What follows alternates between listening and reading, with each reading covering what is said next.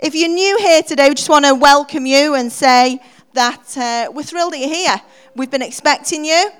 Welcome to the family. Uh, the family's getting bigger and bigger by the week, and um, we are in a season. You know, we've talked for a while about how we know um, that that there's the next level, that we're on the edge of the next level of what God's doing with this church. And uh, last week, when I was in the meeting, and Barry said something similar to me on the Monday, I felt God say to me, You know that next level? You've just reached it. Now do this level well and get ready for the next one.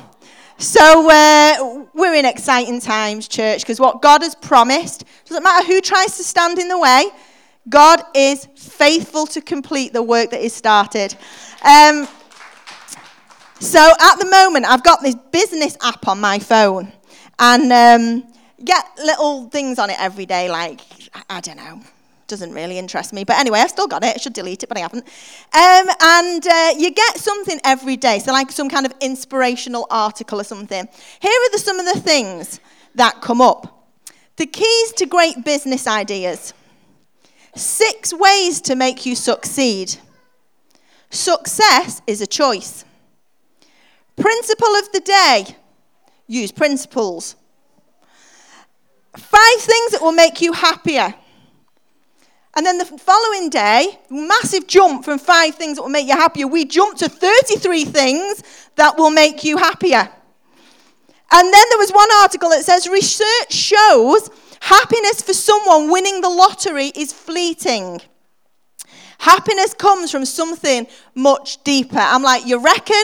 Like, that's not rocket science, is it? Like, of course, it's only fleeting and happiness comes from something much deeper. But the funny thing was that the man who wrote this article, there was his name, and underneath it, I kid you not, his job title in this university over in the States was, wait for it, Head of Happiness.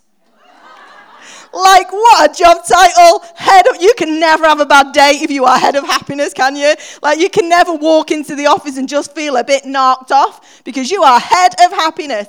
But as, I was, as these things come up, joking aside, you know what I realized? That people are spending millions absolutely millions on trying to work out happiness and trying to work out success. And you know what? It's all in the book, it's all in the Bible. And as Christians, we have this with us every single day. And every answer we need to finance, to business, to relationships, to happiness, to dealing with grief, everything we have, it's in the book. Whereas other people get given a job called the head of happiness and he's still trying to work it all out. And people are paying millions and millions all over the world trying to find out how to get success when it's all in the book. And I would say today to all of us, how much do we use the book?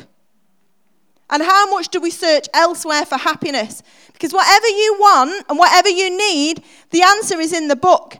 And for the next 35 minutes, we get this time, morning and evening, every week, where as well as having that with us at home, we get to unpack it here together. Together as the church of God, together as the church family, we get to unpack it. And it's so privileged that we get to do this freely every week. In this app, one of the days really caught my eye, and it said this What's preventing you from living the life of your dreams? People are chasing a life of their dreams. And I know that that article will have got so many hits and been opened so many times. Because people are striving for the life of the dreams, and they're missing that the life of the dreams never comes without Jesus. That He's the center of our success, He's the center of our happiness. You know, people will sometimes say to me, Vicky, your life doesn't make any kind of sense, and it really doesn't make any kind of sense but I'm doing what I'm doing and I'm able to do what I do. And the provision that comes for our family is because of Jesus and because He's the one that we're grounded in and we're rooted in, and everything comes out of Him because He's a good soil. And so I want to say today that whatever you're looking for, the answer is here. As we gather together today and we just spend some time looking in the Word of God, looking in the Bible, and, and unpacking something. And uh, I told you a few weeks ago a story about my sat nav. and how every time I tried to get it, always seemed to be when I was trying to get back from Chris and Naomi's house, which sound like I spend a lot of time there, I actually don't. I, it always brought me the wrong way, and I used to lose the Runcorn Bridge. Has anybody seen the new Runcorn Bridge? Like, it's not easy to miss. It is huge. What do you call it, Barry? The, the Witney Harbour Bridge, right? It's massive. I used to come back from Stockton Heath, I lost it every time. So I says to Barry in the car, I says, Do you know what, Barry? I said, I don't know what's going on. I says, Every time I come back from Chris and Naomi's, I said, I can't find the, the, the Runcorn Bridge. I said, It sends me somewhere else on his sat nav. So he said, Well, Vicky, have you updated your sat nav? I was like, What? And he said, You have something at the top that tells you about an update. I said, Yes. He said, What do you do with it? I said, I click X. I just click X. That's why I can't find Runcorn Bridge, right? So just click X. Barry was like, Vicky, you just need to do an update. You just need to do an update. And, and out of that, God really spoke to me about sometimes we get stuck in a situation in life and we just need to press update. We just need to stop looking for our own answers and why is this not working? And we're going around in circles and it's like, just click update. Find out what the uh, next update in God is for your life. So the other day in my car again, I'd just like to say I have since come back from Chris and Naomi's, wherever you are, and I make it home fine. I have not lost the Runcorn Bridge any longer. But the other day I'm in my car. One of the things I won't do is multi-story car parks. I drove to Leeds the other week for Barry, and I says to him, if I have to go in a multi-story car park, love, I am pulling the car over and you're going to have to get in the driver's seat because I'm not parking in a multi-story car park. So the other day, I found myself in a situation where I needed to park in the multi-story and it was unavoidable. And I'm like, oh my gosh, okay. I'm like, I can do this. Like, you know, because you always pull out that verse from the Bible at this moment. I can do all things through Christ who gives me strength. Right? So I'm like, I am in the small car. I'm not in the big long one that's like an articulated lorry. I'm in the small car. I can do all things through Christ who gives me strength. And we are off. Now, whenever I've been in a multi-story car park, you go up a ramp and then you drive along a flat bit, and then you go up another. Have you been in the Warrington multi-story car park? It's like a helter-skelter. It just round and round and round and round. So I start going up. I'm like, my gosh, it's never ending. It's not going to stop. And so I begin to panic because I can't see the top. It's just round and round and round. And irrationally in my head, I start to think, what if the car rolls back? What, happens if I can't keep going? I start to think, what happens if like my leg gives way? Stupid and irrational, I know. And I got this plan. What I'm going to do is I'm going to stop on the helter skelter ramp. And I'm going to ask the person in the car behind me, this poor man who didn't have a clue of the meltdown in, that was going on in front of him, to get in my car and drive me up to the top to Icon. And then I'll walk up the ramp. I'm thinking, because I'm not going to get in a car with a stranger because that would be wrong. But I will allow the stranger to get in my car and drive me all the way to the top. Barry didn't know I was having this meltdown the other day. And, and so I'm being completely irrational. I never thought that he would have to leave his car, drive my car, then he would have to run down the ramp, get in his car, and drive his car back up. All I needed was a knight in shining armor, and Barry wasn't around. So I had this irrational moment. He usually is. He's not bad. I had this irrational moment, and at that moment, it was really real to me, as stupid as it sounds now, that I was just going to get out the car because I, I, couldn't think of a way through it. So I'm just, the answer is I'm just going to get out the car. Anyway, I made it to the top. I'm never going in again. I was like dripping beads of sweat by the time I got to the top. But I got to the top. And then as I got out the car and I started to, to walk, I remember someone once saying, a really, you know, good sound preacher, that your whole life is a video camera. Take in everything that's going on around you and allow God to speak to you through it. And as I was walking into the shop, this um, that had happened to me, God spoke to me. And He spoke to me about this morning. And he said, That that I went through is an example of some people's lives in this room today. And you are about to abandon ship in a situation. You are about to get out. That you can't uh, find a way ahead. You don't feel safe. You feel panicky. You feel fearful, and you're about to abandon ship. And God wants to say to you today hold on, wait a moment, and just stop. I don't know whether that's for one person in here today, whether it's for 50 people in here today, but God is saying to you, just wait a moment. Hold on and stop. Where are you basing your decision on today? For some, you are waiting on a promise that has never happened. And you feel that this promise has been denied to you. And God is saying to you today, I have not denied that promise. A promise delayed is not a promise denied. And in the waiting of that promise, God is doing something very beautiful that although we don't see it, it doesn't mean that's not the case. And so God is saying to you today that promise that you are holding out for, that vision that you have that you're not seeing come into play and you're not seeing happen, God is saying to you today, I have not forgotten you. And I have not denied that promise because God, who, who gives a promise, is faithful to his word and God never breaks his promises. And so be encouraged today because God is saying to you, don't jump ship, don't get off, don't abandon the car, keep on going. Because as I started to round the, the bend and I didn't know how far it was to the top, I suddenly realized the top wasn't that far away. I just had to stay in the car. And I just had to keep on going. And I had to give myself a talking to. And I actually gave myself a talking to. I was like, Vicky, don't be so ridiculous. And I made it to the top. And God's using that story today to say to you, don't abandon your post. Hold your nerve. One of the things me and Barry use a lot to each other is hold your nerve. Hold your nerve. Don't jump ship because things are difficult at this time. We're carrying on with the series this morning, The Truth About, and I'm going to talk about the truth about the promised land. If you want to give this title any uh, if you want to give this sermon any title, it's called Positioned for the Promise. Positioned for the Promise.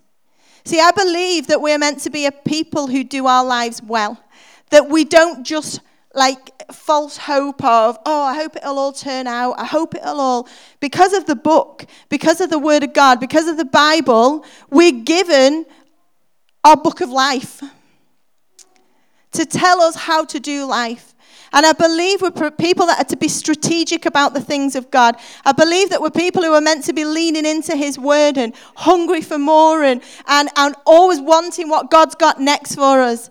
And this morning is called Positioned for the Promise, going where God leads his great plan for our lives. Fatman spoke so well last week about the plan that he's got for our lives.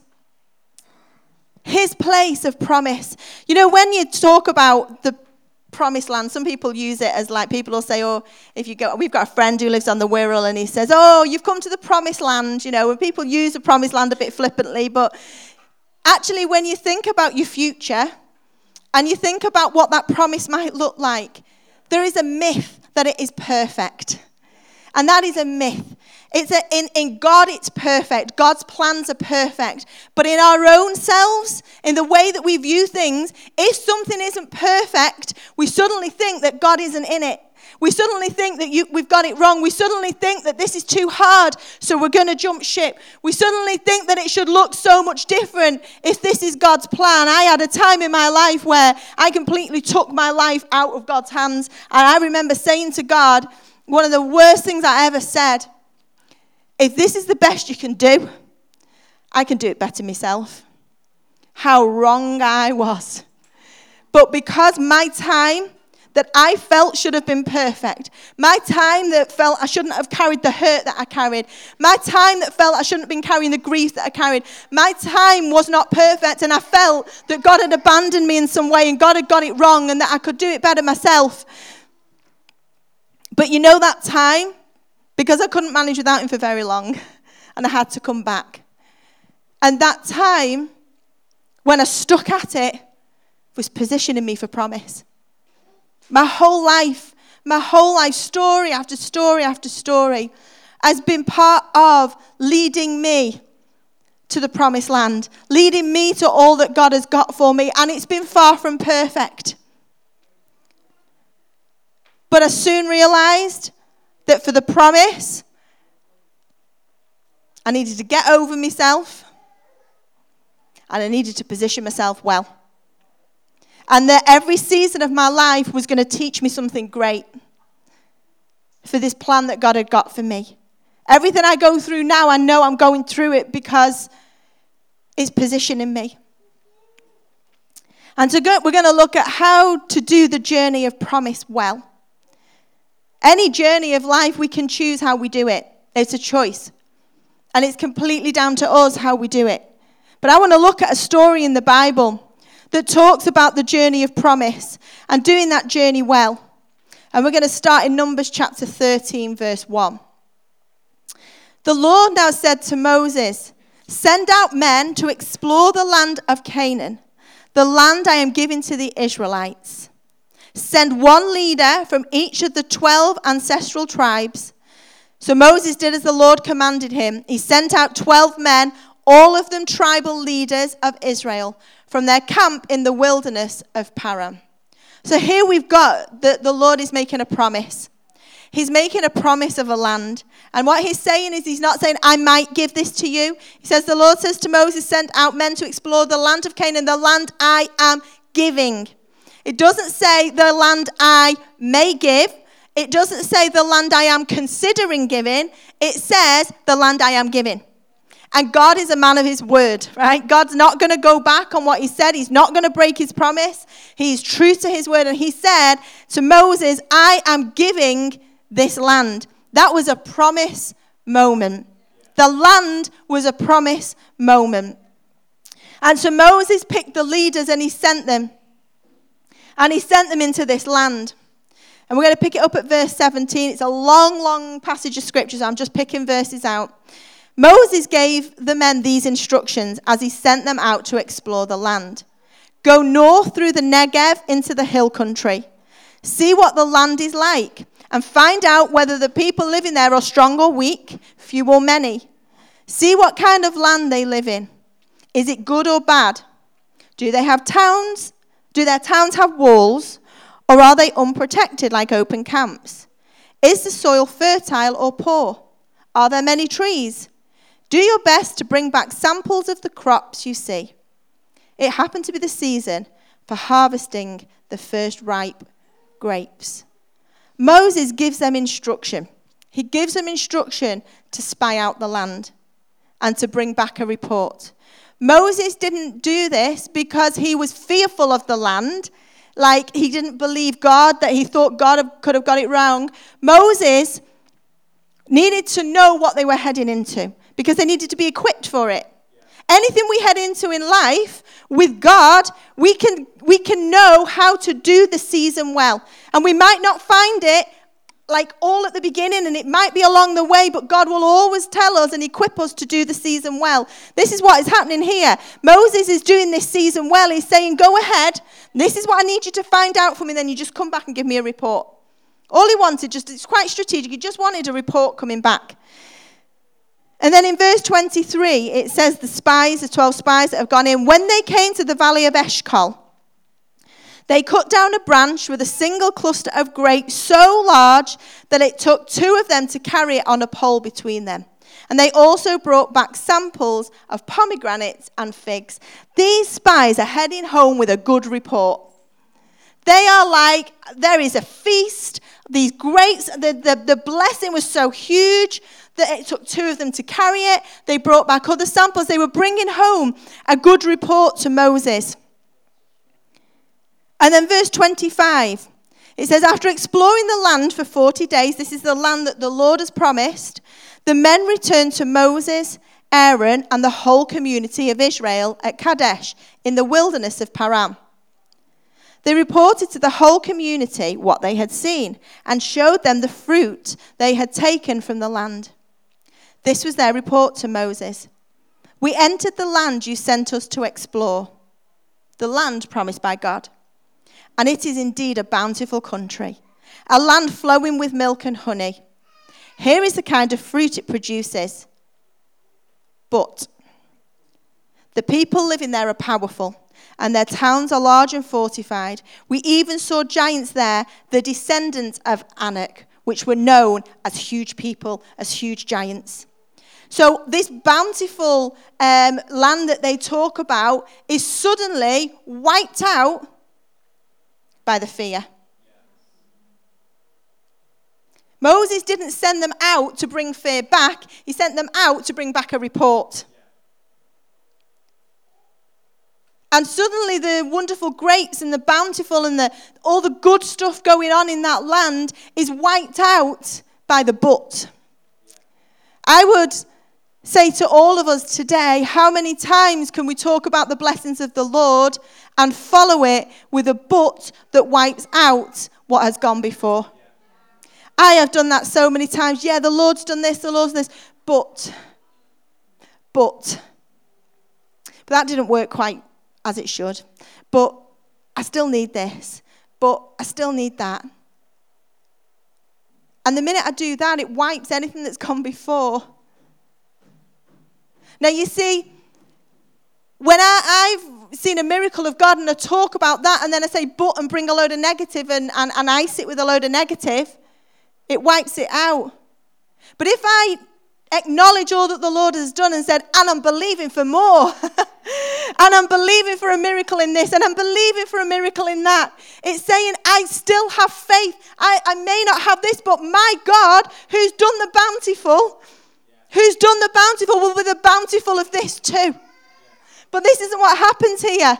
They're not saying, oh, the people there are powerful and the towns are large and fortified, but we know God's got it. We even saw giants there. Twelve spies went in, and ten brought back a fearful report. The other two, Joshua and Caleb, were men of God. And in verse 30 it says, But Caleb tried to quiet the people as they stood before Moses. He says, Let's go at once to take the land. We certainly can conquer it. We can certainly conquer it, he said. Caleb had seen the giants. Of course, he'd seen the giants. But what he'd seen, he'd seen the giants and he'd seen his God. He'd seen his God. He'd seen everything the other people had seen, but his stance on the matter was completely different because he knew God had promised. And yeah, he knew there were giants in the land, but what he knew was my God's promised, so we can conquer the land. Come on, let's go and get it. He was ready, he was ready to go. But the other men who had explored the land with him disagreed. We can't go up against them, they are stronger than we are. So they spread this bad report about the land among the Israelites. The land we traveled through and explored will devour anyone who goes to live there. All the people we saw were huge. We even saw giants there, the descendants of Anak. Next to them, we felt like grasshoppers, and that's what they thought of us too. They all explored the same land. They all went to the promised land. They all walked through the promised land. They walked round the promised land. They went to the hills. They went to the valleys. They all went to the same place, but they came back with different reports. You see, Caleb and Joshua were positioning themselves for the promise because they knew God. And they'd seen what God had already brought them through. And they knew their confidence in him was 100%. They knew they didn't need to doubt him. They saw the giants,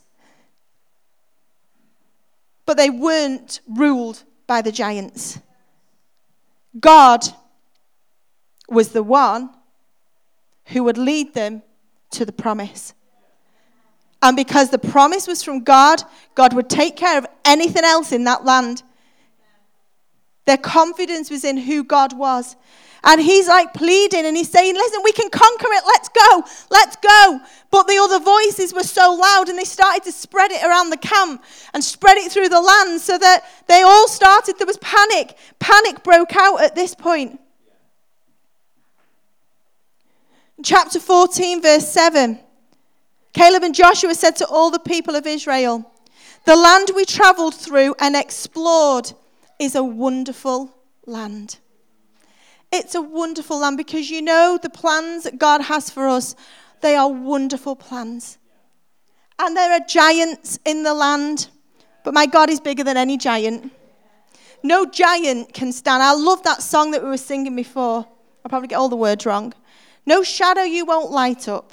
No mountain you won't climb up coming after me. No wall you won't kick down, lie you won't tear down coming after me. Because you see, when I've got God on my side, I don't need to fear a thing. Nothing. I can walk head and shoulders above any giant. I am victorious against any giant because the God, the God of all gods and creator God is on my side. He's for me. He's preparing the way in the promised land. He's walking ahead of me. He's speaking to me. He's giving me direction. And this is why Joshua and Caleb said, It's a wonderful land. We've explored it. It's a wonderful land. And if the Lord is pleased with us, He will bring us safely into that land and He'll give it to us. It is a rich land flowing with milk and honey. Do not rebel against the Lord, and don't be afraid of the people of the land. they are only helpless prey to us because they knew who their God was. They knew who the gods. So the others that are like the giants and the this and the that. It's like, oh, they're just helpless prey to us. Because we're not going in ourselves trying to take the land. We're going into what God has promised for us.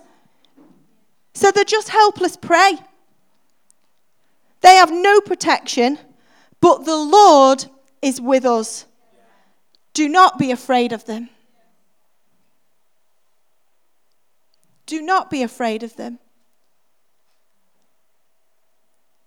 Caleb and Joshua chose to focus on the blessings and the possibilities of what would come in the promised land.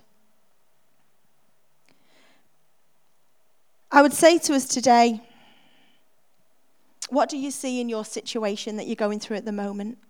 What God talked about at the beginning? What is it that you're about to jump from and say no more? Because whatever it is, is masking itself as a giant in your life. And it's just helpless prey. It's just helpless prey. And there's some giants in people's lives today that need to come down. They may be a giant of finance, it might be a giant of fear, it might be a giant of pride, might be a giant of family, might be a giant of addiction. And although they mask themselves like giants, with the name of Jesus against them, they have no protection. Because the Lord is with you, just as He was with them. And God is saying to you today don't be afraid. Don't be afraid. Stand in the confidence that you have through me. Don't be afraid. Don't run away. Face it. Face it head on because I will bring that giant down in your life, God's saying. I will bring that giant down. But trust me. Trust me that the land is wonderful. Trust me that the land is bountiful. Trust me that all these other reports are nothing in light of me. God is saying to people today, trust me. Trust me. And then in verse 21, God speaks. And he says this But as surely, but as surely as I live, and as surely as the earth is filled with the Lord's glory, not one of these people will ever enter that land. All the ones that had grumbled, all the ones that had moaned, all the ones that had missed the previous faithfulness of God to them. All the ones that turned fear into the camp. All those ones, Lord saying they'll never enter the promised land. They have all seen my glorious presence and the miraculous signs I performed both in Egypt and in the wilderness. But again and again they have tested me by refusing to listen to my voice. How many times do we know an answer to a situation because God has given it to us? How many times has God highlighted something that we need to keep away from? How many times has God instructed us through the Bible of what we need to do? How many times have we sat and heard a message and you're like, that was for me? But we walk away and we do nothing with it. How many times? How many times do I sit there in a, in a word or I might be in the car listening to my worship? How many times do I get that feeling where I'm like, God, I know what I need to do? And I choose not to do it. I choose to continue doing it my way. And when I choose to continue doing it my way, I get further and further and further and further down. That all I can do is speak negative. Why isn't this working? Why isn't that working? Why isn't the other working? God, why have you left me in this situation? God, why would you do this to me? But God's promise is bountiful. It's bountiful. And we just need to position ourselves for the promise. Says, They will never even see the land I swore to give their ancestors. None of those who have treated me with contempt will ever see. It actually says anyone over the age of 20 wouldn't enter the land. Listen to this. But my servant Caleb. That's just beautiful, isn't it? But my servant Caleb has a different attitude than the others have. He has remained loyal to me. So I will bring him into the land he explored. His descendants will possess their full share of that land. But my servant Caleb, the other 10 spies probably thought they were absolutely crackers and probably thought they were absolutely mad and they were overpowered by everybody else's voices. But God saw and said, but my servant Caleb, he's got a different attitude because he positioned himself for the promise. He was not going to miss out on what God had got. And I pray today that their hunger stirs up within anybody who needs it in this place today to say, no, no, no, no, I've been positioning myself all wrong. And I'm going to position myself for the promise because I'm going to identify all that's gone before. I'm going to acknowledge all that the Lord has done and said. Like this is what Caleb's saying. I've seen all that the Lord has done. Why would he let me go now? Why would he take me into a place where I'm going to get assassinated? Why would my God do that to me? And so he had the confidence to put one step in front of the other. He had the confidence to open his mouth and say, The land I have seen is wonderful. He had the confidence because of not of anything he could do, but because of who he knew his God was and that his God has been faithful.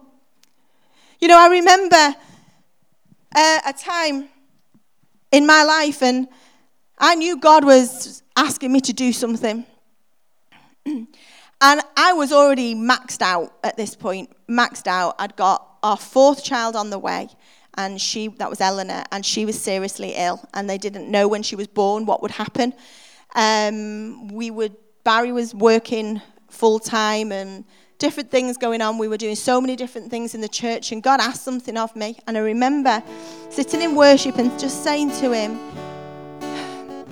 God, I don't know how that's going to work.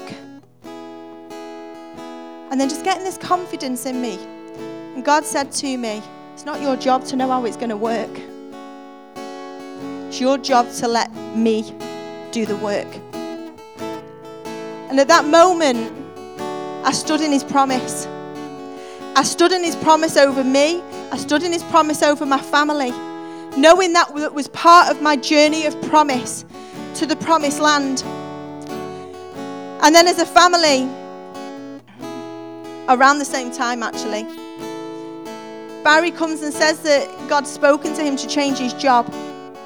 And the job he was taking was such a low salary compared to what he was on. It wasn't even going to pay our mortgage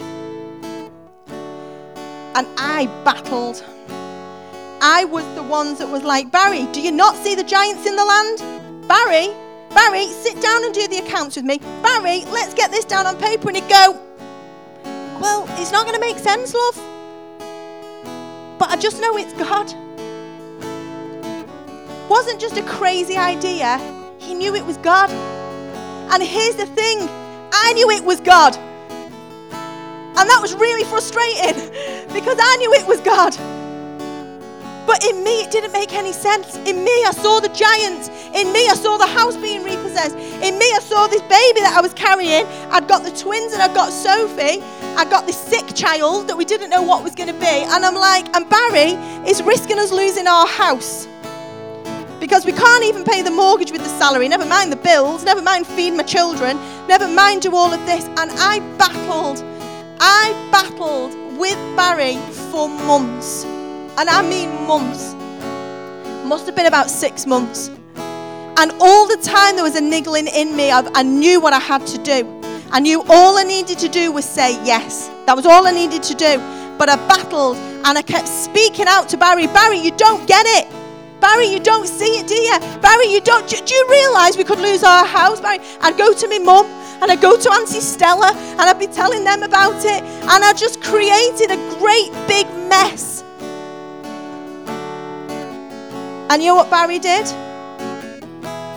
He may as well have turned around and said, It's going to be wonderful. but he didn't because he probably thought I'd admit it.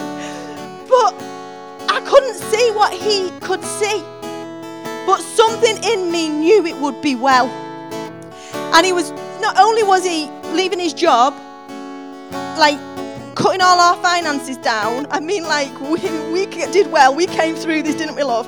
He then goes on a mission trip to Romania while I'm really, really like due to deliver with a sick child, and I've got the twins and I've got Sophie, and I go and stay at my sister's house in a caravan so that she can keep her eye on me and that I'm all right. And he's, he's planning this trip to Romania, which I didn't agree with either. We had a bit pretty bad year. and the night before he went to Romania, I knew, I knew I had to stop being me. Had to stop the control, had to stop trying to work it all out, and I had to see that the promise was wonderful. And not only see that the promise was wonderful, I had to acknowledge that the promise was wonderful. I remember sitting on a, the, the kitchen chair in our house. And he was, weirdly enough, at the cooker, because Barry doesn't really cook. and he was at the cooker. I remember sitting on the chair and me saying to him, Barry. And he said, What? And I said, It's okay. We'll do it. We'll do it. And in that moment, everything changed, but nothing did. I didn't have an answer. I didn't know how I would pay the bills. I didn't know how I would keep the house. I didn't know how the baby would be. I knew nothing. But once I positioned myself for the promise, everything changed and I could see that the future would be wonderful. And I went through months, even after Eleanor being born, of nothing changing and me not seeing an answer. But I knew, I knew it was going to be well. I knew it was because it was the promise for us. And part of that journey led to this journey, and this journey will lead to that journey, and that journey will lead to this journey, and this journey will lead to that journey until I see him face to face and he says, Well done, good and faithful servant. Because the promise of God is always yes and amen. He will never get it wrong. And the journey of promise is the most beautiful journey until He leads us to the place where, at the end of our life, whenever that may be, we know that we have achieved all that He'd asked of us. And the story about the finances I was in hospital with Eleanor and I had her in my arms and nothing had changed. And I just remember just feeling like really starting to feel frightened. And I had to say, No, God, it's well. And I had to declare it in this hospital bed it's well, it's well. God, it's going to be well because I knew that a peace had settled in me when I'd agreed to the promise. And I came home and nothing changed. And two days before he's due to start his new job, something happened financially in our life that blew everything out of the water. I'm talking major, major, major financial breakthrough. Not something that could happen because somebody's created it because they felt sorry for you. Our finances became bountiful, not because of what we were, but because of who He was. Because of who He was. And that the promise, once we positioned ourselves, is bountiful. It's bountiful. And I would just say to you in closing what giants do you see in your land? There may be giants in your land, but that does not change the fact that it's your promised land. It doesn't change the fact that it's your promise. It's still your promised land when you feel like you're going to be eaten alive. It's still your promised land when you feel out of your depth. It's still your promised land when you feel like people are looking down on you like you're a grasshopper, like what these spies have said. It's still your promised land because the Lord's blessing is there. His provision is there. His goodness is there. His power is there. His miracles are there. In the promise. In the promise. Hebrews chapter 11, I'm just going to read these names. It says it was by faith that Abel, it was that by faith that Enoch, it was by faith that Noah, it was by faith that Abraham, it was by faith that Sarah, it was by faith that Isaac, it was by faith that Jacob, it was by faith that Joseph, it was by faith that Moses' parents, it was by faith that Moses, it was by faith that the children of Israel, it was by faith that Rahab, and the list goes on, there's too many to mention. It was by faith that all these people entered the promise. It was by faith that they're recorded in the book. It was by faith. It says, How much more do I need to say? It would take too long to recount the stories of the faith of Gideon, Barak, Samson, Jephthah, David, Samuel, and all the prophets. By faith, these people overthrew kingdoms, ruled with justice, and received what God had promised them. They shut the mouths of lions, quenched the flames of fire, and escaped death by the edge of the sword. Their weakness was turned to strength. They became strong in battle and put whole armies to flight. Because if my God is for me, then no one can be against me. Let's stand to our feet, church. What are those giants in your life that you need to speak to and say, If my God is for me, you cannot be against me. If my God is for me, you have no voice. If my God is for me, I have no fear. And I'm going to pray now, whatever they are. If you want me to pray, just lift your hand up. And there's going to be some giants coming down in this place today. But you need to speak to them and tell them that my God is for me. You need to take control. My God is for me. My God is for me. Are we ready? Put your hands up if you want prayer. Lord, we come to you today and we identify. We identify that we need you. We identify that there's some giants in our lives that need to come down. And in the name of Jesus today, the mighty name of Jesus, we, we acknowledge that all these things are powerless. They are powerless in the name of Jesus. That they have no power over us. That they have masked themselves as powerful. But today we speak to them and remind them you are powerless in the name of Jesus. Because if my God is for me, then who can be against me? If my God is for me, then nothing can stand against me. If my God is for me, he will remove you. If my God is for me, the land is good. If my God is for me, the promise is bountiful. And we declare the goodness of God over each of our lives. And we bring those giants down in the name of Jesus. And we thank you, Lord, for all the miracles to come and all the testimonies to come. And everybody said, Amen.